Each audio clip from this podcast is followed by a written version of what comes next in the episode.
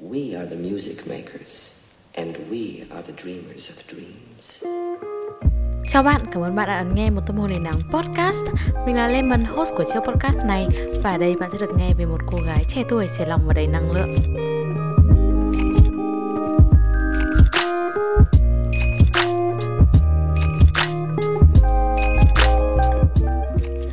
Hello Sunshine Xin lỗi cả mọi người, cảm ơn mọi người đã quay trở lại với kênh podcast này. Mặc dù là gần một tháng mình đã không ra tập podcast mới rồi Và cứ lần nào mình đăng ask ở trên Instagram là y như rằng sẽ có một bạn thính giả nào đó vào nhắc mình là Ra podcast đi chị Lemon ơi. Thì đây, mình đang ở đây thu âm cho mọi người đây. À, Như mọi kỳ podcast thì phần đầu sẽ là thường mình cập nhật về cuộc sống của mình dạo này. Cuộc sống của mình dạo này đã có những thay đổi gì? Đầu tiên là mình chuyển nhà mình lại ra ở riêng và không còn ở chung căn nhà với bố mẹ mình nữa một lần nữa. Nhưng mọi người nếu như mọi người nghe mình nhiều thì chắc mọi người cũng biết đến cái câu chuyện là mình uh, không hoàn toàn ở với bố mẹ mình mà trong một năm thì mình sẽ có hơn nửa năm ở một mình ở một cái căn hộ nào đó mà mình thuê. Còn khoảng thời gian còn lại thì mình sẽ dành thời gian ở với bố mẹ mình toàn phần coi như là để gắn kết gia đình và trong lần này thì mình đã dọn đến một cái căn hộ mới để ra ở riêng. Mình đang ngồi trong một cái căn hộ có một phòng khách nhỏ và một phòng ngủ cũng nhỏ nhỏ xinh xinh thôi. Nói chung là nó cũng phù hợp với cái nhu cầu của mình thôi. Thực ra ấy, cái quãng thời gian đầu khi mà mình mới chuyển đến căn hộ này là lúc đầu tháng 10 Mình chuyển vào đây thì mình cũng khá là gọi là cảm thấy không quen ý. Bởi vì mấy tháng gần đây mình cũng ở với bố mẹ mình rồi lúc nào cũng có người ở trong nhà rồi vui vẻ này kia. Nhưng mà khi tự nhiên đùng một cái mình chuyển đến một căn hộ một mình mình ở có một phòng khách, một phòng ngủ thì mình thấy khá là trống vắng và thêm nữa là mình cũng rất là sợ ma ấy. Nhưng mà đến thời điểm bây giờ là đã giữa tháng 10 rồi thì mình thấy là mình làm quen được với cái cuộc sống ở cái căn hộ mới này rồi, cho nên mọi thứ vẫn khá là chân chu nếu như mà các bạn muốn nghe thêm về cuộc sống độc thân ở riêng rồi uh, bla bla của một cô gái 20 tuổi như mình thì các bạn để lại comment ở dưới cái phần câu hỏi cho cái tập podcast này nhé. Đó và phần cập nhật cuộc sống của tập lần này chỉ đến đây thôi. Mình sẽ đi ngay lập tức vào cái chủ đề của tập podcast ngày hôm nay. Ngày hôm nay mình sẽ nói đến một chủ đề mình sẽ đặt tên nó là xây dựng danh tính cá nhân và thoát khỏi cái bóng của ba mẹ.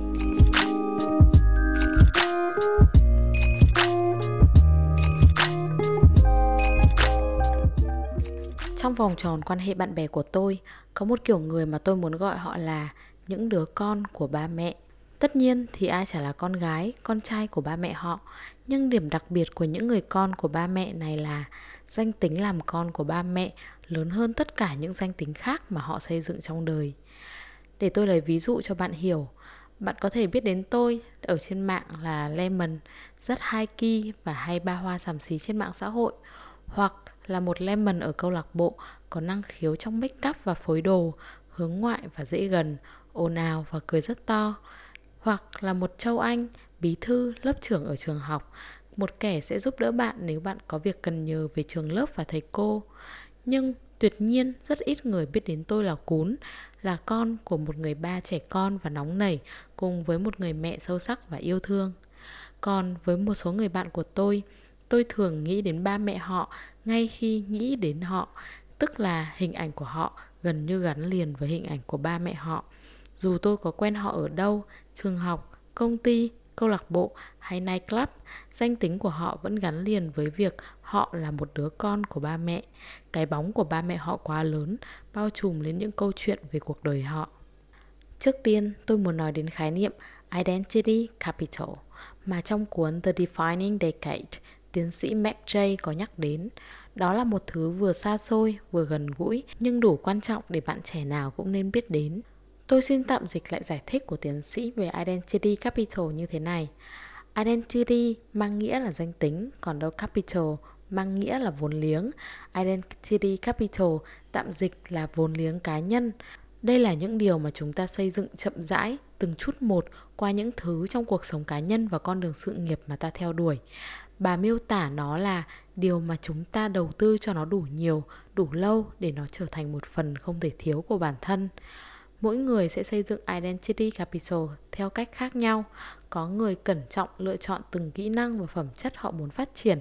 Một số người khác thì thoải mái hơn, họ thử tất cả mọi thứ họ có thể và xây dựng identity capital theo một cách tự do với biên độ rộng.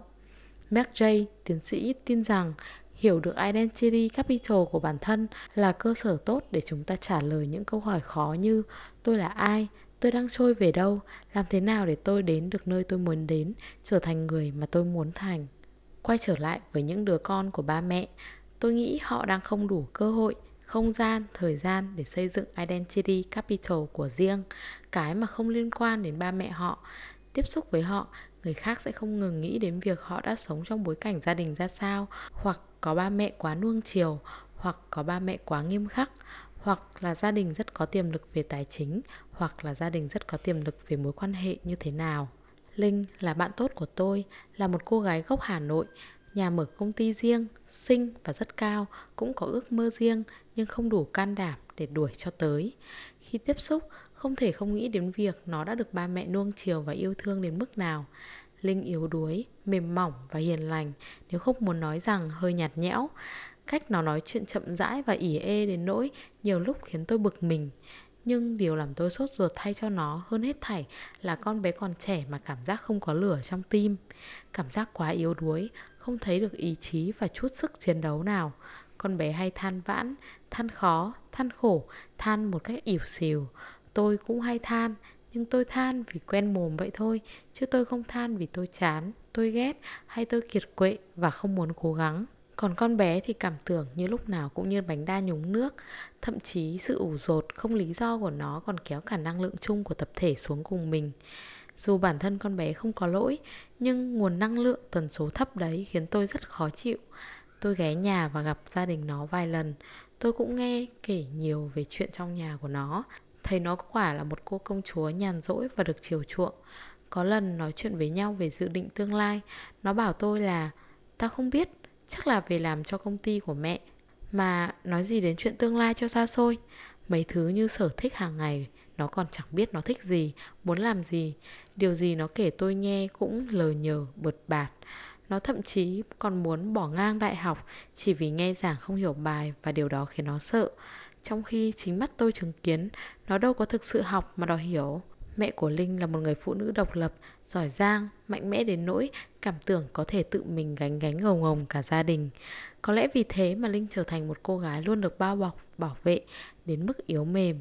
Cái vỏ đứa con của ba mẹ cứng cáp, êm ấm và an toàn đến nỗi không biết đến chừng nào Linh mới đủ dũng cảm để bước ra và bắt đầu tự xây dựng identity capital của riêng.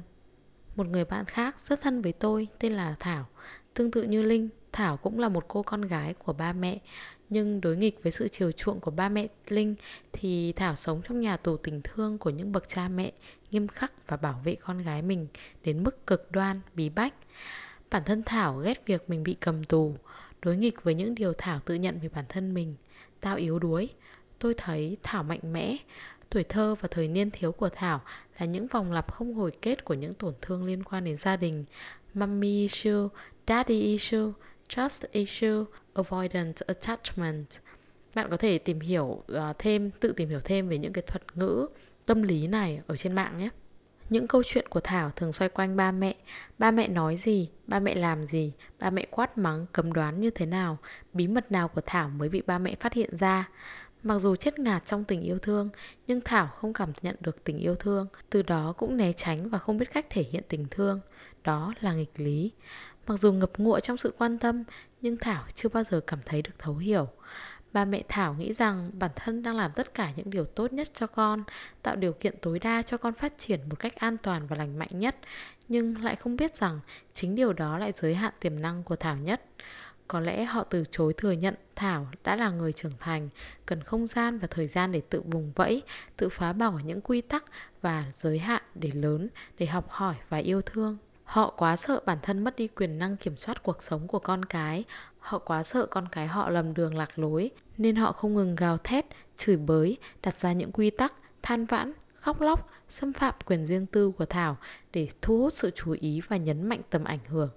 Người ngoài nhìn vào có thể thấy Thảo là một cô gái may mắn, xinh đẹp và có nền tảng gia đình vững chắc cả về tài chính, giáo dục và mối quan hệ. Bản thân tôi cũng thấy Thảo là người có năng lực, chỉ có điều con bé không có niềm tin vào bản thân vì chính nó cũng chưa bao giờ được gia đình mình tin tưởng cả. Ở bên trong, Thảo đang ngạt thở và lịm dần đi trong cái danh tính con gái của ba mẹ. Tôi thấy Thảo khao khát muốn được xé toạc lớp vỏ cứng ấy ra để tự mình tìm kiếm identity capital cho bản thân, nhưng luôn kết thúc bằng việc khóc sưng mắt sau những cuộc chiến không thấy hồi kết với gia đình. Thực ra là một người trưởng thành nhưng danh tính luôn gắn liền với ba mẹ cũng không hẳn là không tốt. Đôi khi tôi còn không biết là nên ghen tị với họ hay cảm thấy đáng tiếc cho họ. Ghen tị với họ là vì những người này luôn có những bậc cha mẹ sừng sững đằng sau để chống lưng và đảm bảo cho tương lai và sự an toàn của mình. Điều mà không phải ai cũng có. Còn tiếc nuối là vì chính vì thế họ ít có cơ hội xây dựng identity capital của riêng, kiến tạo cuộc sống của riêng, phát triển tiềm năng của riêng mình. Những người này thường rơi vào trường hợp cứ hễ muốn tự quyết định điều gì là lại nghĩ đến việc liệu ba mẹ họ có hài lòng với hành động đó không? Hoặc cứ hễ muốn cố gắng làm điều gì đó tự thân là lại thấy ì ra vì biết rằng ba mẹ sẽ ở đó sắp xếp và giúp đỡ. Thật là đáng tiếc. Dù đã gặp qua rất nhiều đứa con của ba mẹ, nhưng tôi chỉ lấy ví dụ thảo và linh có lẽ vì đây là hai trường hợp tiêu biểu nhất, bạn có thể thấy linh thoải mái với danh tính con gái của ba mẹ hơn thảo rất nhiều. Danh tính này có thể phù hợp với người này, nhưng không phù hợp với người kia. Tốt với người này, nhưng không tốt với người kia. Có người muốn thoát khỏi nó, nhưng có người lại muốn ở mãi ở trong đó vì sự an toàn và thoải mái. Suy cho cùng thì điểm chung của thảo và linh đều nằm ở việc quá khó để họ có thể thoát khỏi cái bóng của ba mẹ mình. Như đã miêu tả bản thân ở đầu bài viết tôi không nghĩ mình là một đứa con gái của ba mẹ không phải vì ba mẹ tôi không ảnh hưởng lên tôi thực ra là có nhưng theo một cách khác nếu nói đến ảnh hưởng nào của ba mẹ tôi đã tác động lớn nhất lên tôi trên con đường xây dựng identity capital của riêng thì tôi xin trả lời là họ đã cho tôi quyền được tự do trải nghiệm cuộc sống như một người trưởng thành. Họ không áp lực tôi phải quá tài giỏi, cũng không áp lực tôi phải là đứa con ngoan kiểu mẫu về nhà trước 9 giờ tối. Họ không sắp xếp cuộc sống cho tôi, nhưng điều đó không có nghĩa là họ thờ ơ và vắng mặt trong cuộc sống của tôi. Họ vẫn ở đó khuyên răn và định hướng từ trường học, công việc, điểm số, tiền bạc, họ định hướng và tôi tự làm. Đi theo định hướng của họ hay không là toàn quyền tôi quyết định cũng như chịu trách nhiệm. Nói đến vế chịu trách nhiệm, đây vừa là quyền vừa là nghĩa vụ của tôi. Tôi sẽ có quyền tự chịu trách nhiệm với bất kể tốt xấu. Tốt thì họ cùng tôi ăn mừng, xấu thì họ vỗ về an ủi tôi. Và việc họ có giúp đỡ tôi hay không là lựa chọn của họ. Tôi hoàn toàn không có quyền đòi hỏi. Cảm giác thật đáng sợ khi tương lai tôi lệ thuộc phần nhiều vào chính tôi, nhưng đồng thời cũng rất tự do, rất trưởng thành và hừng hực ý chí. Tôi nghĩ đứa con nào cũng cần có một cơ hội như vậy Cơ hội được tự mình xây dựng identity capital của riêng Mà không bị dính chặt với bóng của cha mẹ Tuy nhiên, việc này lại có quá nhiều rủi ro Nên không phải bậc cha mẹ nào cũng đủ dũng cảm để thả con bay. Đương nhiên là danh tính đứa con của ba mẹ là một thứ rất đáng tự hào. Phần lớn chúng ta yêu thương và thậm chí là ước chi kiếp sau lại được tiếp tục làm con của ba mẹ. Nhưng tôi tin rằng không phải ai cũng mong muốn bị cái bóng của ba mẹ bao trùm lấy hết cả cuộc đời. Mãi luôn là một tâm hồn đầy nắng.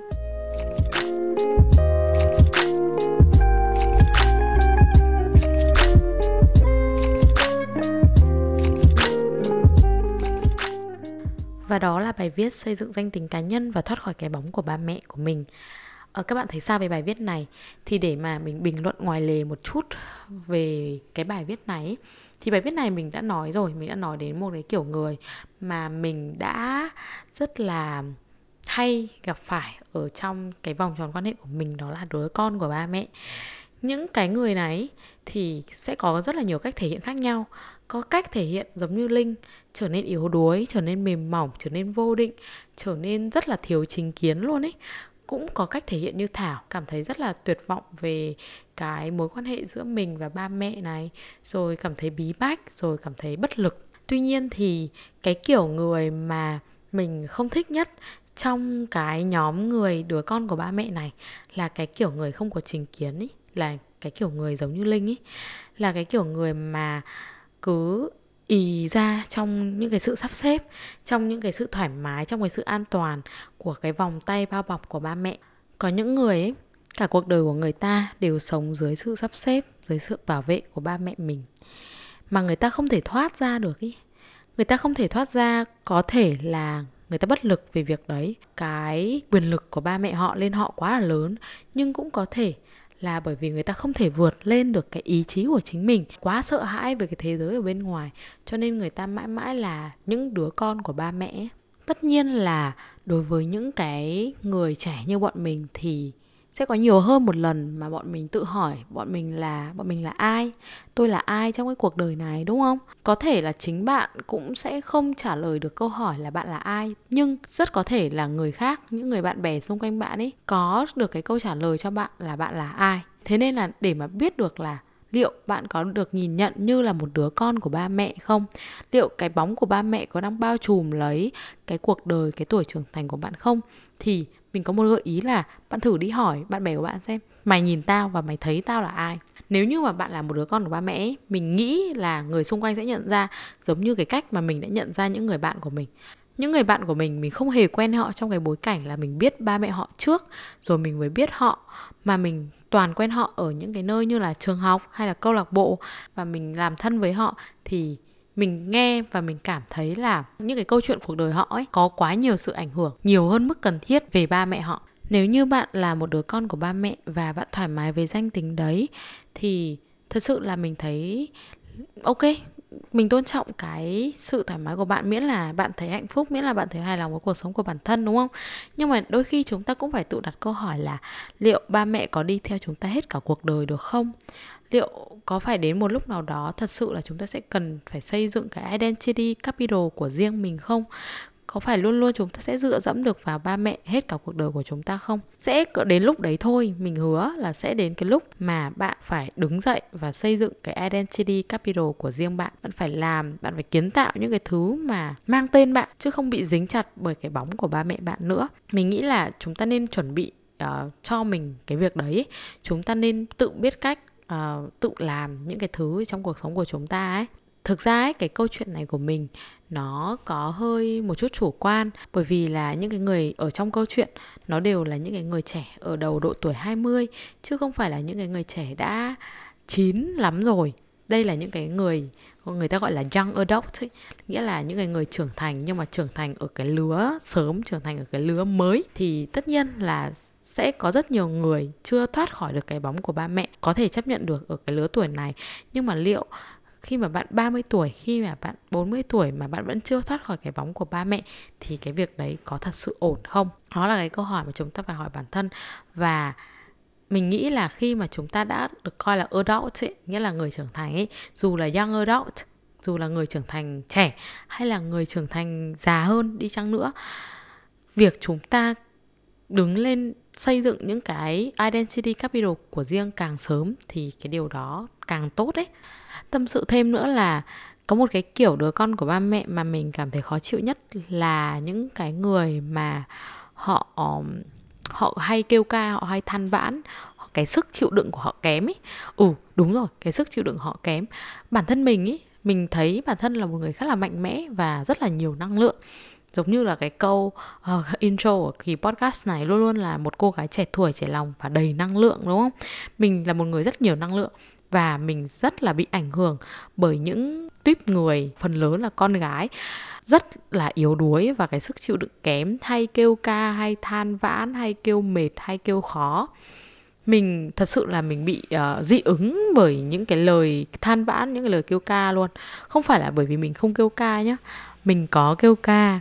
Đôi khi mình cũng kêu ca hơi nhiều một chút nhưng mọi người phải hiểu là cái lời kêu ca than vãn ấy nó cũng có cái năng lượng ở trong đấy. Một cái lời than vãn với cái năng lượng thấp với cái năng lượng mang hàm ý là tôi muốn bỏ cuộc, tôi sắp bỏ cuộc đây. Nó sẽ khác hoàn toàn so với một cái lời than vãn, mà ở trong cái hàm ý của nó là tôi than thế thôi để cho nhẹ bớt lòng thôi, chứ tôi vẫn sẽ luôn đi tiếp, chứ lúc tôi sẽ luôn tiếp tục và tôi sẽ hoàn thành nó, đúng không? Mình nhá, bản thân mình là một người rất là hay than vãn, nhưng mình nghĩ là mình luôn luôn than vãn với cái ý thứ hai. Mình rất là ít gần như là không than vãn về cái ý là tôi sắp không chịu đựng nổi nữa rồi và tôi sẽ bỏ cuộc ấy. Mình nghĩ là nó không có trong cái từ điển năng lượng của mình. Cái năng lượng ấy nó là cái thứ nó rất là dễ lây nhiễm và ảnh hưởng. Khi mà mình ở cạnh một à, người có sức chịu đựng kém do là họ luôn luôn được bố mẹ ủi sẵn đường cho đi luôn luôn được bố mẹ bảo vệ luôn luôn được bố mẹ kiểu dọn sẵn cơm cho ăn ấy. Khi mà mình ở cạnh họ và khi mà nghe họ than ấy thì mình bị lây nhiễm cái năng lượng đấy của họ. Và cái tần số của mình nó thấp đi cái điều đấy nó khiến mình khó chịu. Và khi mà mình ở bên cạnh những người đấy quá lâu ấy thì mình sẽ bị tụt mút cái ngày hôm đấy của mình nó sẽ bị um, nó sẽ bị buồn buồn một chút. Thế nên mình rất là cố gắng để cho mình không gần những cái người có cái năng lượng thấp quá. Vì kiểu gì nó cũng sẽ lây nhiễm sang mình cho mà xem ấy nó cũng sẽ ảnh hưởng đến mình. Không phải là mình ghét họ mình hoàn toàn không ghét họ vì không ghét con người họ không ghét tính cách của họ. Tuy nhiên cái năng lượng nó không khớp nhau là nó không khớp nhau. Thế nên là nếu như mà mọi người giống như mình mọi người cũng là một người dễ bị lây nhiễm cái nguồn năng lượng từ người khác thì cái việc mà chúng ta điều hòa cái cái thời gian của mình ở bên cạnh những cái nguồn năng lượng mà chúng ta không mong muốn là một cái thứ khá là tốt cho mọi người. Ví dụ như là mình có một người bạn ở lớp cũng mang cái năng lượng trầm trầm thấp thấp uh, rất là khiến mình dễ tụt mút đó thì mình điều hòa nó bằng cách là cái người bạn này khá là thân với mình ở lớp nha. Và gần như là mọi buổi đi học, bọn mình đều ngồi với nhau, đều nói chuyện với nhau. Nhưng mà khi mà mình nhận ra ấy là mình đã bị ảnh hưởng bởi cái năng lượng thấp này của họ ấy, cái cái năng lượng suốt ngày kêu ca than vãn của họ ấy, thì mình chọn cách là mình sẽ cố gắng ngồi học thì mình không ngồi cạnh họ? Hay là mình sẽ chọn cách là mình ngồi ra một chỗ khác, mình ngồi một mình mình thôi, hoặc mình ngồi với những người mà mình cảm thấy thoải mái với cái năng lượng của người đó? Và nếu như mà người bạn kia có hỏi đến việc là ừ, tại sao mình lại hành động như thế? Thì mình sẽ trả lời thẳng luôn là cái năng lượng của mày ảnh hưởng đến năng lượng của tao. Và không có nghĩa là tao ghét mày hay là không thích mày gì cả. Chỉ là nó không khớp nhau, nó không cùng tần số với nhau thôi ấy đấy là về cái năng lượng của những cái đứa con của ba mẹ hay đem đến. Còn nói về cái việc tại sao chúng ta trở thành một đứa con của ba mẹ ấy, thì chúng ta chắc chắn phải nói đến cả yếu tố là do ba mẹ của chúng ta đã ảnh hưởng lên chúng ta đúng không? Mình thấy phần lớn những cái người mà bị cái bóng của ba mẹ đeo bám quá là nặng nề thường là những người có những cái bậc cha mẹ khá là thành công khi mà cha mẹ họ quá là thành công, quá là mạnh mẽ ở ngoài kia, ba mẹ họ sẽ sẽ đủ sức ý để gồng gánh thay cho họ, hoặc là ba mẹ họ sẽ có những cái áp lực lên họ, khiến cho họ cảm thấy bị ràng buộc quá nhiều. Mà khi mà chúng ta nói về gia đình ấy gia đình là cái nơi mà chúng ta không thể chọn lựa, đúng không? Bọn mình hoàn toàn không có quyền chọn lựa là bọn mình được sinh ra từ những cái bậc cha mẹ nào. Cái vấn đề mối quan hệ trong gia đình ấy nó luôn luôn là một trong những cái vấn đề mà khiến chúng ta bất lực nhất thế nên ở trong câu chuyện cái nhân vật thảo ấy rất là muốn thoát ra khỏi cái bóng của cha mẹ.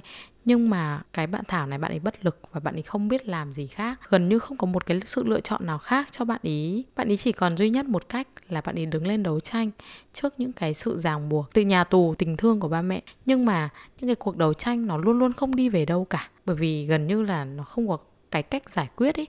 Nếu như mà trong một mối quan hệ giữa ba mẹ và con cái, nếu như chỉ có một bên mong cầu một cái cách giải quyết và bên còn lại thì không muốn giải quyết vấn đề đấy hoặc bên còn lại không đồng ý với cái cách giải quyết của bên kia thì tất nhiên là cái vấn đề nó sẽ không được giải quyết rồi và nó sẽ luôn ở đó.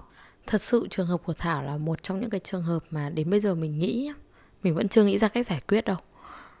Thế nên nếu như mà một ngày nào đó mình nghĩ ra cách giải quyết cho cái vấn đề này thì mình sẽ chia sẻ trên podcast sau. mình làm một kỳ podcast, nhưng mà không phải lúc nào mình cũng sẽ luôn có câu trả lời cho tất cả những cái câu hỏi mà tự mình đặt ra nhé giống như là mọi người đang ờ, đồng hành cùng mình trên con đường mà chúng ta tập lớn, chúng ta tập nhìn nhận vấn đề xung quanh và chúng ta tập tìm ra những cái câu trả lời mà chúng ta tự hỏi trong đầu. Đó, thì đó là kỳ podcast của mình ngày hôm nay. Cảm ơn các bạn đã ấn nghe kỳ podcast của mình lần này và hẹn gặp lại các bạn ở kỳ podcast lần sau nhé. Uh, một chút nhắn nhủ nhỏ nhỏ đó chính là mọi người nhớ follow mình ở trên fanpage Instagram một tâm hồn đầy nắng. Và thêm nữa là các bạn có thể gợi ý chủ đề cho mình ở dưới phần bình luận. Vẫn là một cái chặng đường như mọi khi mình Lemon cố gắng làm podcast một tập một tuần. Đó và hẹn gặp lại các bạn ở kỳ podcast tiếp theo. Bye bye mọi người là một tâm hồn đầy nắng.